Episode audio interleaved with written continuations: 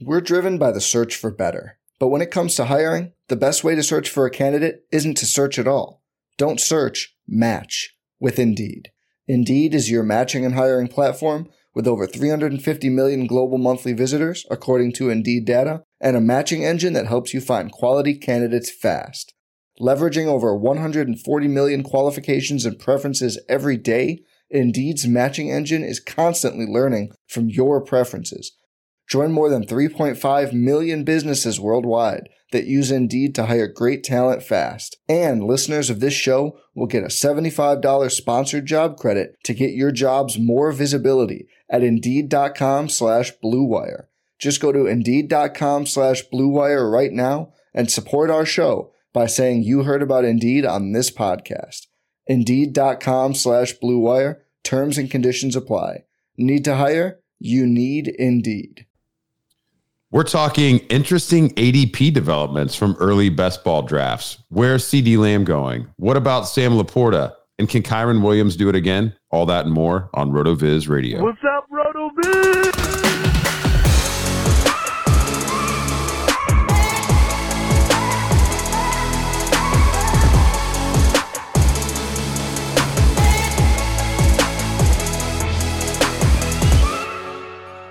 Welcome into the RotoViz Fantasy Football Podcast. I am Curtis Patrick. I'm joined by Dave Caban, and we're ready to go for the 2024 season, man. We made some big dynasty trades here in the past couple days. Dave's been sporting the uh, big board activities over on Underdog Fantasy, and we're going to talk a little best ball slash redraft, uh, you know, early draft reaction uh, in this podcast. There are some really interesting developments in the top 50 or so of early ADP as observed by uh, Dave. And we're going to kind of peruse the NFL Stat Explorer, see if we can figure out exactly what it is that drafters are seeing in some of these players, and then offer, you know, our thoughts. Do we agree? Is this too high? Can we see these players repeating? It's always such an interesting time on the draft calendar because you get, you know, best ball sharps that are drafting all year dive right in. You get some interest from uh, even from the dynasty crew drafting in these early best balls because you know the rookie ADPs can be exploitable. So there's tons and tons to react uh, to here. Dave's got some names circled in red lipstick, I think, and we're gonna uh, we're gonna take a look here. So, Dave, who do you want to talk about first? Let's cut it up, man. All right, so there's uh you know probably little question as to who we're seeing currently go first overall. That is Christian McCaffrey We'd expect it. But number two, it is the first time that we've seen this player hit this stratosphere. We've talked before about is yep. this player ever going to be able to push through and do it? Well, we're finally seeing CeeDee Lamb make this, uh, you know, huge jump up now into the top five, let alone the top two. He's going as the second player off of the board in underdog drafts right now behind CMC. We haven't seen him here before, Curtis. Does he belong? Uh, should this come as a surprise? It's it's really hard to argue against it. Like rewinding back to this time in in 2023, a year ago, I don't know if I would have bought into the idea that CeeDee Lamb would go as a wide receiver one overall in, in early 2024 best ball. I just felt like there was enough other weapons in Dallas and some of the guys that were in front of him. I mean, at that time we didn't have the information, you know, what would happen in Cincinnati with Joe Burrow going down and um, you know the Vikings churning through quarterbacks uh, as well. But I mean, when you look at what Lamb accomplished in 2023, I mean, the drafters are justified for sure. I mean, when you know you've got our ADP board pulled up from our best ball tools, uh, ADP as a draft grid, it's a really handy way to do some research. And what you essentially have here is CeeDee Lamb at the top of a four deep wide receiver tier right? So you've got CeeDee Lamb, Tyreek Hill, Justin Jefferson, and Ja'Marr Chase. But it is interesting and notable that Lamb is in the front of the pack. What do I think drafters see? I just, you know, I think they saw what occurred in 2023 and are projecting it forward. CeeDee Lamb was first in targets, first in receptions, second in receiving yards, first in receiving touchdowns, first in overall uh, PPR scoring, first in PPR scored per game, second in expected points per game, and third in fantasy points over expectation per game. Now, oftentimes we see you know, players with huge roles, uh, sometimes they have an efficiency drop off. But Lamb had a huge role and was also one of the most efficient players at wide receiver in the entire NFL. I'm looking at his weekly stat explorer. I've adjusted it for half PPR, which is, you know, we're talking underdog here. I mean, and it is just uncanny, man. I mean, the guy had three games over 30 points in half PPR, which is very difficult to do. And over the back, you know, two thirds of the season from week eight uh, through 18, uh, he was a wide receiver one in all but three weeks. All in all, he had 12 top, uh, 10 top 12 weeks and 14 top 24 weeks. The only duds in CeeDee Lamb's entire season, they were done and over with by week five. From that point on, he was just straight fire. So you layer in that he had a team target percentage at 30% on a team that did pass the ball a lot. That was fourth amongst all wide receivers. He's in the prime of his career, actually just entering the prime of his career. It's hard to believe he's only been in the league for four years. I mean, there's plenty of run ahead. Tony Pollard's a free agent. This team could pass a ton again in 2024. So I think it's justified. And I mean, good on CeeDee, man. He made the most of the opportunity. Yeah, when you break it down like that, it's pretty apparent what happens there. And, uh, you know, people that are drafting now very tuned in, very locked in. So we'll see, man, if he can hold on to this. But fun to see a new name at the top here uh, of, the, of the wide receivers, at least. And one of the things that stood out to me, Curtis, as I made the exercise of taking in all of this new ADP was that we are seeing some more changing of the guard, things really turning over this year uh, especially when we've seen guys like Diggs and Adams now fall out of the first and second round. Uh, we're seeing some new players make their way in. One of those young wide receivers is Puka Nacua, who is now currently going as the wide receiver six off the board as the ninth player overall. And I, I was still surprised, despite how good of a year it was, that people have fully made that correction and have moved past some of the things that they might have been thinking when we saw those first couple of weeks, thinking maybe it was a flash in the pan. You know, we did see him slow down a little bit with Cooper Kupp getting back, but people really coming out swinging hard on Puka here, you know, putting him he- ahead of guys like Garrett Wilson and AJ Brown.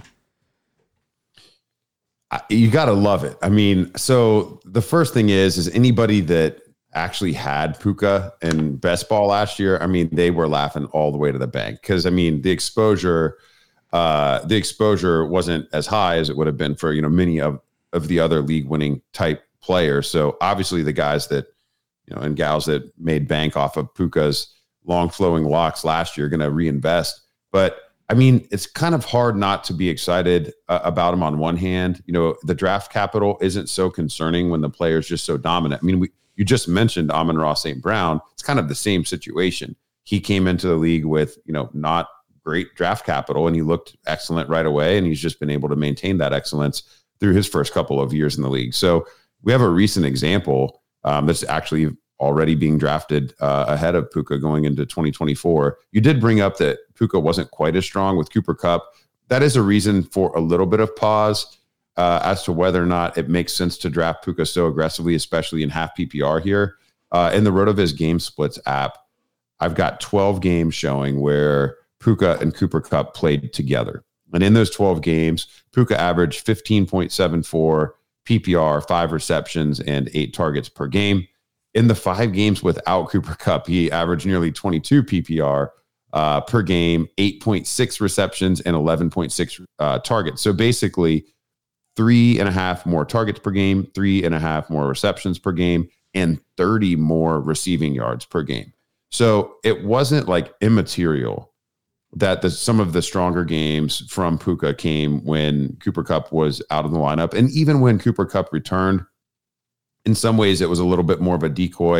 You know, he wasn't as healthy to be able to do the types of things that he's been doing in, in past years. So there's like a small concern in the back of my mind that Cooper Kupp really just is so excellent and has such great rapport with Matthew Stafford that if he was truly fully healthy next year, that maybe we could end up overdrafting Puka if we take him at this spot in the first round. But on the other hand, to counterbalance that, he could just continue to get better. Uh, and and so when you look at those things, you know, you know, right hand, left hand, it kind of balances out. And it's a player that you want to be excited about for sure. Um, it's just, I think the question that you have to ask yourself in your head is if you're if you're wrong and he's just good and not great, would you rather have an exposure to some of the tier one B uh, running backs at this point in a half PPR draft? So that's the dilemma that people will have once Puka is on the board there like the one nine one ten. For sure. And we see um, I didn't actually run it down here, but after Lamb at two, it went Tyreek Hill, Justin Jefferson, Ja'Marr Chase, Breece Hall, St. Brown, Bijan Robinson, Puka Nacua. He's followed by Jahmyr Gibbs, Garrett Wilson, and then we get to another player on the Rams, another one of these guys, Curtis, that just came out and absolutely crushed for yeah. teams. I know he was instrumental in a couple of the teams that we had that made it far into tournaments, and that's Kyren Williams uh, going as the RB5. Now, this is another case where I'm pretty impressed that people have made the adjustment for what happened last year and are going out and taking him in the first round. I have to imagine this probably doesn't come as a surprise to you, but I would imagine you still have a thought or two on this. We're driven by the search for better. But when it comes to hiring, the best way to search for a candidate isn't to search at all. Don't search, match with Indeed. Indeed is your matching and hiring platform with over 350 million global monthly visitors, according to Indeed data, and a matching engine that helps you find quality candidates fast. Leveraging over 140 million qualifications and preferences every day, Indeed's matching engine is constantly learning from your preferences. Join more than 3.5 million businesses worldwide that use Indeed to hire great talent fast. And listeners of this show will get a $75 sponsored job credit to get your jobs more visibility at Indeed.com slash BlueWire. Just go to Indeed.com slash BlueWire right now and support our show by saying you heard about Indeed on this podcast. Indeed.com slash BlueWire. Terms and conditions apply. Need to hire? You need Indeed. Yeah, I mean it's not it's not surprising for basically the same reasons that I'm not surprised by Puka or CeeDee. I mean, people are chasing last year's points. The question that we have to ask ourselves is is it is it something that can carry forward? With wide receivers, we're typically less concerned with uh, running backs that don't have great draft capital and didn't earn roles in their first year in the league. Um, it could be a little bit more uh, suspect, but Kyren was so good uh, in his sophomore year. And the only kind of wart on his whole profile of the 2023 season is just, you know, that gap in the middle of the year where he wasn't available and he was hurt. If we look at what he did uh, over the course of the season, you know, he played in 12 games. He was at RB1 in nine of those 12 weeks. He was an RB2 or better in 10 of the 12 weeks. And so, again, if you think from a recency bias perspective, none of those RB3 weeks came after week five. So it's kind of similar with CeeDee Lamb. It's like everything that we're thinking about Kyren Williams is just all the great stuff that occurred at the end of the year. And half PPR, Dave, three of his final six games were 26 points or higher, including a 35.4 outburst in week 12 and a 29.1 outburst in week 17, you know, the money week for so many fantasy leagues. When you look at some of his individual uh, you know production and efficiency metrics. He was seventh among uh, amongst all running backs in yards per carry, um, third in rushing yards, despite being 15th in opportunities. I think that's really big. Third in total touchdowns scored, second in PPR per game, second in expected points per game, and fifth in fantasy points over expectation per game. So similar to CeeDee, he had a big role and he was also efficient. You know, with running backs, volume is typically king, and we see the efficiency fall off. We'll have to monitor that, you know, next year also supporting Kyren's great performance was a uh, pretty solid, but you know, short of spectacular, 12% team target percentage that was top 15 amongst uh, running backs. When you think about Kyren's season, I, I mean, he was undeniably good. Like a lot of it was role, but he was also good in the role. So it feels different than some of the other situations we've seen where you know, a player like Tyler Allgeier, for example. Tyler Allgeier had an excellent rookie season um, and was pretty productive, but it wasn't that like the team was winning off of his play. And, you know, then they go out and get Bijan Robinson, you know, the next season. you always have to. I mean, there's a slight worry that the Rams would bring in some competition, but I don't think that they can afford to draft to draft somebody on day one or day two compete with Kyren. And I think Kyren's good enough to hold anybody off that they would get in day three. So, you know, again, it's always a risky proposition to take a running back early in any fantasy draft. I mean, that's part of our mantra here at RotoViz. But I mean, Kyren Kyren has he has demonstrated league winning upside, and had he not missed the middle of that season, I mean, he would have been in the running, and he he would have been right there with Christian McCaffrey battling it out for you know the RB one crown. I think. Sure, and, and the final piece, just to layer on here, that I think is important about Kyren Williams, you go into the stealing signals tool, and you look at percentage of team high value touches. He comes in 86% of high value touches. Only player ahead of him is Christian McCaffrey. And if you look through a lot of the stats that we have in that and the other tools, you're going to see him sitting there firmly with yeah. a lot of these really outstanding running backs. So it's hard to disagree with that. And I'm, I'm pleased to see uh, him getting, you know, the respect that uh, feels like he deserves in this year's draft. But we move along. AJ Brown, Jonathan Taylor, then maybe the biggest surprise that I saw Curtis as I made my way through early underdog ADP. At wide receiver nine, the third pick of the second round, Nico Collins is being selected. That puts him ahead of guys like DJ Moore, Deebo Samuel, Stefon Diggs. I see you making a face. Yeah, uh, it's like sad trombone effect here, I think. So this is the first one that I would pour some water on. Um, and I mean, credit to Nico Collins. He survived the QB apocalypse of 2021 and 2022 in Houston they they were objectively horrible, and because of that, Collins was also pretty not good. I mean, he was uh, he, he was wide receiver 216 and wide receiver 238 respectively in his first two years in fantasy efficiency. Yep. Um, now the quality of the looks that he was getting was abysmal. Um, and so you know, it's wide receiver play is so tied to the the quarterback play. And when we saw the quality jump this year, you know, Nico looked great uh, in spurts. But I think people are being a little bit too kind and a little bit too aggressive here to take him at the one-two turn. I mean, a spot below at in wide receiver positional ADP, a spot below AJ Brown. It's just a totally different quality of of role here. Nico Collins did finish and just total scoring as wide receiver 12. So if, if people are, you know, basically, you know, box score scouting alone, um, and and not looking at anything else other than production, okay, it's defensible to take a young ascending player tied to CJ Stroud, who was wide receiver 12 last year at wide receiver nine. But the second you dig into his role at all, and then also think about what Houston has available to itself in the upcoming draft, this is where I start to get concerned. So when we think about the role, even with Nico's, you know, partner in crime, Tank Dell being there for part of the year, and then and then, you know, the offense changing a little bit when he, when he went down with his injury. Nico was just 24th amongst wide receivers and targets, uh, 17th in receptions, and 25th in expected points per game. So he really outperformed the role that he had there in Houston.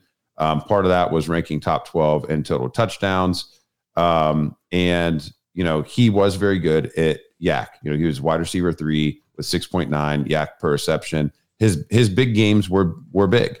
You know, when we look at half PPR for underdog, uh, he did have two games over 30 points and a third game at 29.6. So he did have some of those monster weeks. But Dave actually he was a wide receiver one six times. And in every week where he wasn't a wide receiver one, he was a wide receiver three.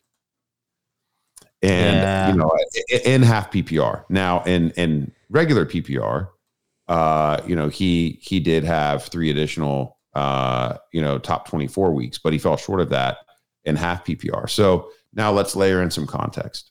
He was 24th in targets, he was 24th in team target percentage, and that's where he landed uh, even in a season where, you know, Tank Dell, you know, missed some time. So if Tank Dell hadn't missed the time, would he have been able to rack up even the the role that he did rack up? Now let's layer in that Houston has some elite draft capital available to it in, in a year where the top of the NFL draft is loaded with prototype exciting wide receivers. this is a team that's going to continue to invest and build around CJ Stroud to try to win a Super Bowl during his rookie contract. And so I would be shocked if Houston did not invest early draft capital uh, in, in, a wide receiver. That's going to be bad news for Nico. Going to be maybe great news for CJ Stroud. CJ Stroud probably becomes the way to play this Houston uh, Texans offense or a cheap running back play. But these receivers are going to be really tricky and probably all of them end up overdrafted, uh, including maybe the rookie that would that would land there just on the excitement uh, and people wanting to be right. So I, you know, sorry, Nico. I think you're being overdrafted here at the top of the second round. I would wait. I mean, I would feel more comfortable like in round four here. Yeah, I think that it is a little too rich for my liking. I liked like I was really behind Nico heading into last year uh, it's going to be a lot harder this year just because, at least at this point, Curtis, it's hard to imagine a repeat performance like this. You look at a player like Nico and what he found himself in, and it does feel like there's really good odds that last year was going to be the peak from what you're going to see from him, just on a number of factors. Uh, so it's a bit more of a fragile situation for him, I feel like, than with some of these other names. Uh, as we move along here, as I said, DJ Moore's behind him. Uh, you got Achane, then Marvin Harrison Jr., people, you know, making their claim on him early. Josh Allen, then Rashee Rice. And we both, uh, I know from talking through trades and whatnot, like Rice. I feel like you are likely good with him going at this spot, and I imagine that you would put him over Nico. Yeah, I think I think so. Just because the Chiefs are not, the Chiefs are going to have spots to fill still in their offense, and maybe they're a, land, a potential landing spot for uh, you know a free free agent wide receiver that would be willing to take a discount but they've actually been pretty bad at adding free agent wide receivers. Part of that is because the cap challenges that they have because of Mahomes' contract, but they have not been good at adding um, additional supporting cast around Travis Kelce and Patrick Mahomes ever since they you know traded Tyreek Hill uh, away. Rice is the, the by far in a way the most exciting thing that they've been able to add. So you know on you know first and foremost, there's no guarantee anybody they would bring in would be of any you know level of quality. And second, if even if they bring somebody in, I mean, there's a lot of speculation about Travis Kelce retiring yeah. if the Chiefs win the Super Bowl. And if he does, that's just a massive, massive void. That's going to take more than one player to fill. And, you know, Patrick Mahomes is gushing about Rashee Rice, you know, in a uh, pre Super Bowl interview, media circuit. He's talking, you know, he has a chance to be a star, one of the better receivers in the league. He loves working with them, et cetera, et cetera. So I, I think there's a chance that but not, there's not a chance. It is reasonable to suggest that Rashee Rice's role could grow for any number of reasons uh, in ways where Nico Collins maybe benefited uh, already from some of the things that would have caused him to have a massive role, and it just didn't really materialize. So, yes, I mean, at their ADPs, I would rather have Rashee Rice. And if you're going to force me to take one or the other, where Nico was going, I would rather just overdraft Rashee Rice by a half round than take Nico there uh, at the beginning of the second.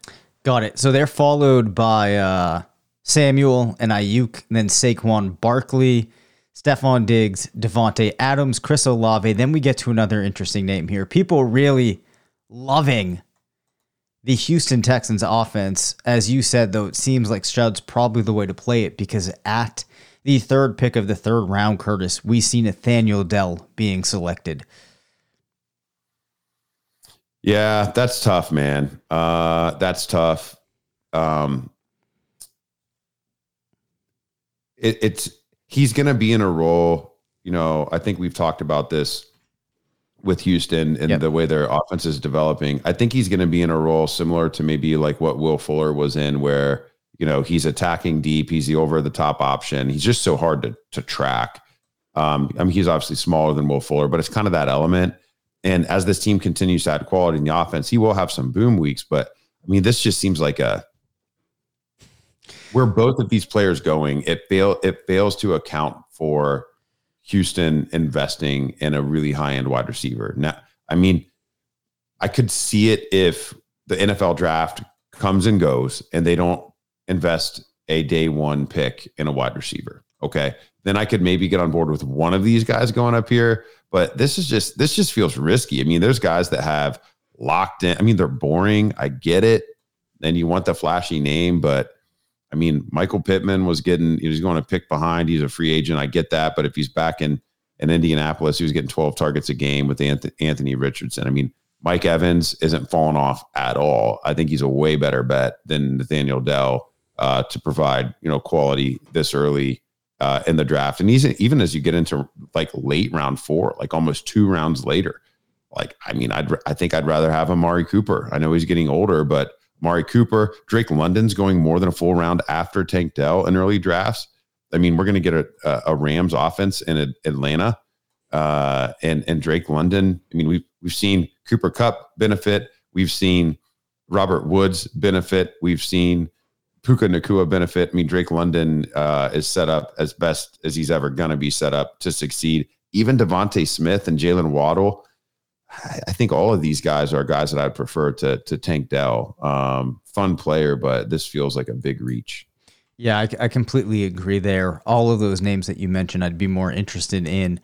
Uh, let's let's let's close it out here though, Curtis, with a player that it's easy to make a case deserves to be here, um, but it's still kind of surprising to see him land already in this spot. So after Dell, you had Michael Pittman. He's followed by this player, then Travis Etienne, DK Metcalf, Mike Evans, Malik Nabers, Jalen Hurts, Keenan Allen, and Isaiah Pacheco. But with the fifth pick of the third round as the overall tight end one, Sam LaPorta is being selected. And I guess there's two prongs to my question here. Uh, one, what are your thoughts on him going as the tight end one? And then two, what are your thoughts on him actually being selected that early? Uh, great questions. I mean, t- so being the tight end one is is fair. I mean, he he was the tight end one last year and half PPR. I mean, he he finished his rookie season as the tight end one, and um, you know, chasing last year's stats at tight end has always been a good strategy for like the past decade, thanks to Travis just, just, keep drafting that, you know, yes. and, and even I mean when he when he hasn't been hurt, I mean it's basically been Mark Andrews or Kelce has been the argument here for a couple years, and and Andrews when he's been healthy has also kind of warranted that, and even some of the other uh, tight ends that have gone earlier, George Kittle comes to mind, and T.J. Hockenson more recently. You know, those high end guys have, you know, typically panned out to be high end guys year after year. So just taking him tight end one, I think is fine. Now, going in the third round requires some projection forward because he was tight end one in 2023, but he was only the tight end one by 17 points over Evan Engram. Um, he actually had 23 fewer targets than Evan Engram and 28 fewer receptions than Evan Engram. He just happened to score more touchdowns. Mm-hmm. And, you know, so 17 point gap. Is that worth like the the four or five round gap between him and, and Engram? And if you go down further, I mean, sure, you know, he he outscored Kelce in raw scoring, but he actually was not the tight end one in fantasy points per game and half PPR. Kelce still held on to the crown. Um, and TJ Hockenson actually outperformed on a per game basis as well. But it was a down year for tight ends. Like there were more there was more of a logjam of quality, but we didn't really see anyone break that elite ceiling. And so I take more of an issue with the fact of, that he's being drafted in the third round. Now it's not the first round where we've seen Kelce and Andrews go in recent years. So I think there is some level of adjustment and conservatism there. But Sam LaPorta scored 196 half PPR points in 2023, and that was good enough for tight end one. If you look at the most recent years before this, you know, 2022, Travis Kelce had 265, 70 more points, and he outscored the tight end two by 90 points, not 17. In 2021, Mark Andrews was the tight end one with 250 points, so just shy of Kelce's 2022. Uh, Kelce in that year played one fewer game, managed 218, but over the tight end three, uh, Mark Andrews outscored the tight end three by 80 points uh, offering kind of that positional advantage. And if we continue to go back, we just continue to see more of the same. In 2020, Travis Kelce outscored the tight end three by 90 points and put up a massive 262 fantasy points. And so you have to say, like, how can Sam LaPorta how can he rack? It's going to take another 50 points to warrant like first round consideration. For third round consideration, I'd at least want like half of that delta. I'd want to see him in like that 225 range. The issue is a lot of his, the strength of his scoring really came through the touchdowns.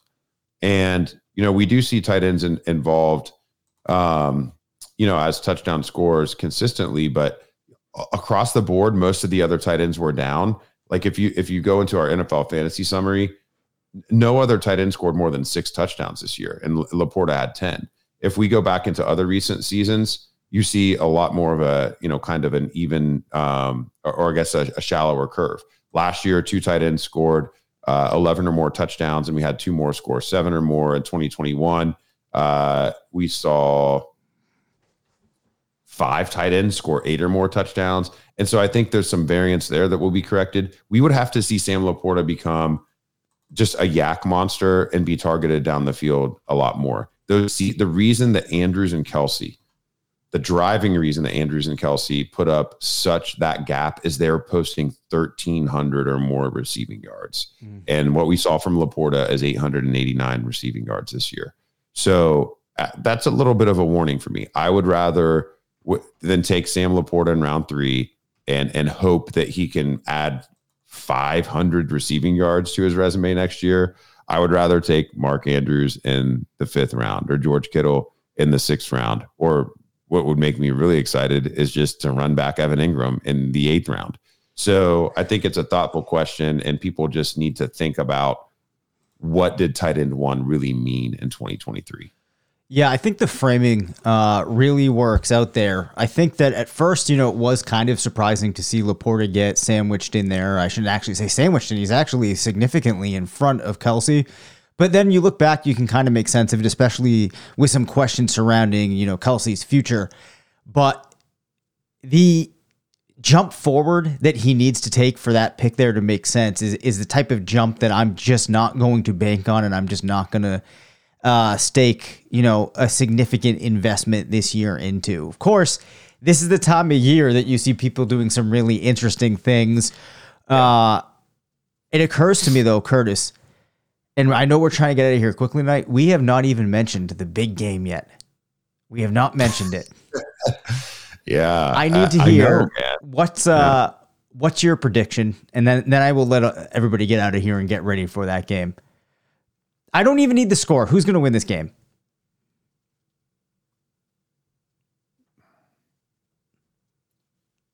I mean, I really don't. I I I'm gonna say the Niners. I'm gonna okay. say the Niners. It um, opened at miners uh, Niners minus two, I believe, or at least that's yeah, that's I saw I, I like last week at one point. So I think it's a great matchup. I think you have great coaching on both sides, um, and you can really like it's just one of those years where I mean the, the Niners were so great all year, other than basically one flop game.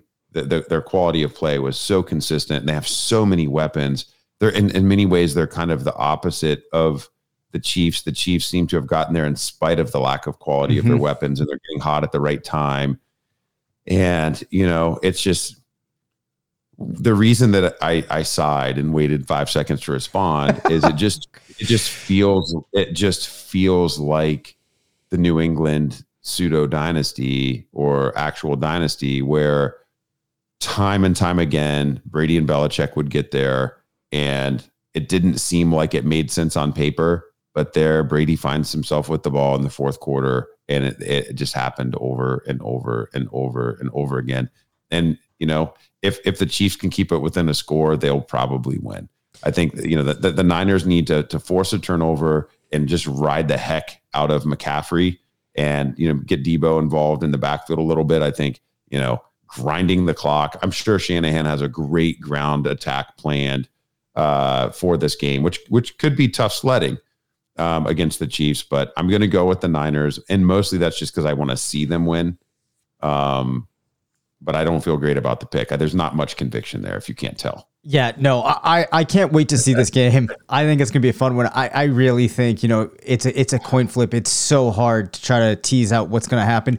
Forced to choose though, I think I would go with Kansas City for some of the reasons that you mentioned, and they just you know they seem to have it down, and they seem to be the team that just finds a way to pull things out uh, in today's in today's NFL. However, though, Curtis, I actually lied. We can't get out of here just yet. I think that we're going to be announcing some exciting news fairly soon, and I just want to give you 45 Oh, yeah. seconds to talk about it. Yeah. Well, um, let's wager. Let's wager the the loser, uh, the loser of the game. So if the if the Niners win, you have to draft Nico Collins at two oh three. Okay. in your next underdog draft, and if Yep. and if the Chiefs win, I will draft Nico Collins at two oh three. Okay. in All right. uh, my next uh, underdog draft. Okay, so yeah, exciting news. Um, we have come out, come out of the rookie think tank, and we are ready to announce our, I guess, pre-announce our uh, pre-sale of the 2024 RotoViz Fantasy Football Rookie Draft Guide. We're gonna have our pre-sale open up this coming Monday, right after the Super Bowl, and you know, I mean, what a great week that's going to be of um, you know tension and build up. We're gonna have a pre. It's gonna be very similar to the last you know six years where we've been doing this. We'll have a pre combine issue, a post combine issue, and then a post NFL draft issue.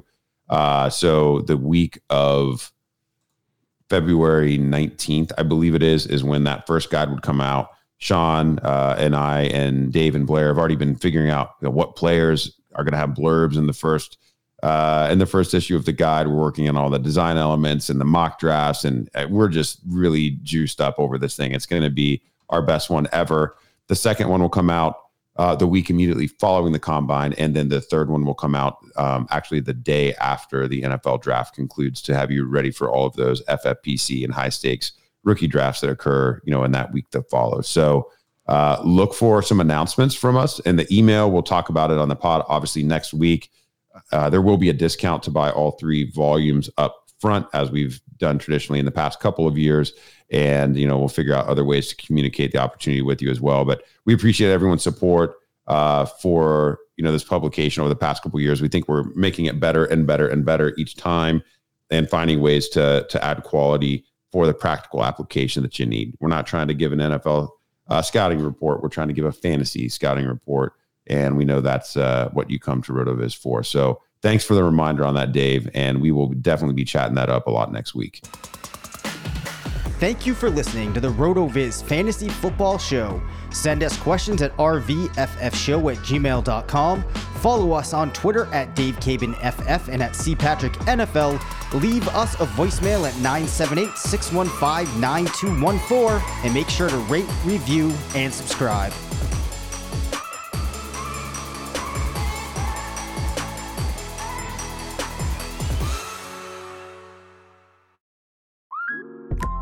Instacart shoppers know groceries. They know that you can't make guacamole with rock hard avocados. They know how to quickly find those peanut butter pretzels you can never find. And they keep you in the know by giving you updates about your order along the way. Let Instacart shoppers help take shopping off your plate so you can get time and energy back for what really matters. Visit instacart.com or download the app to get free delivery on your first three orders. Offer valid for a limited time, minimum order $10, additional terms apply.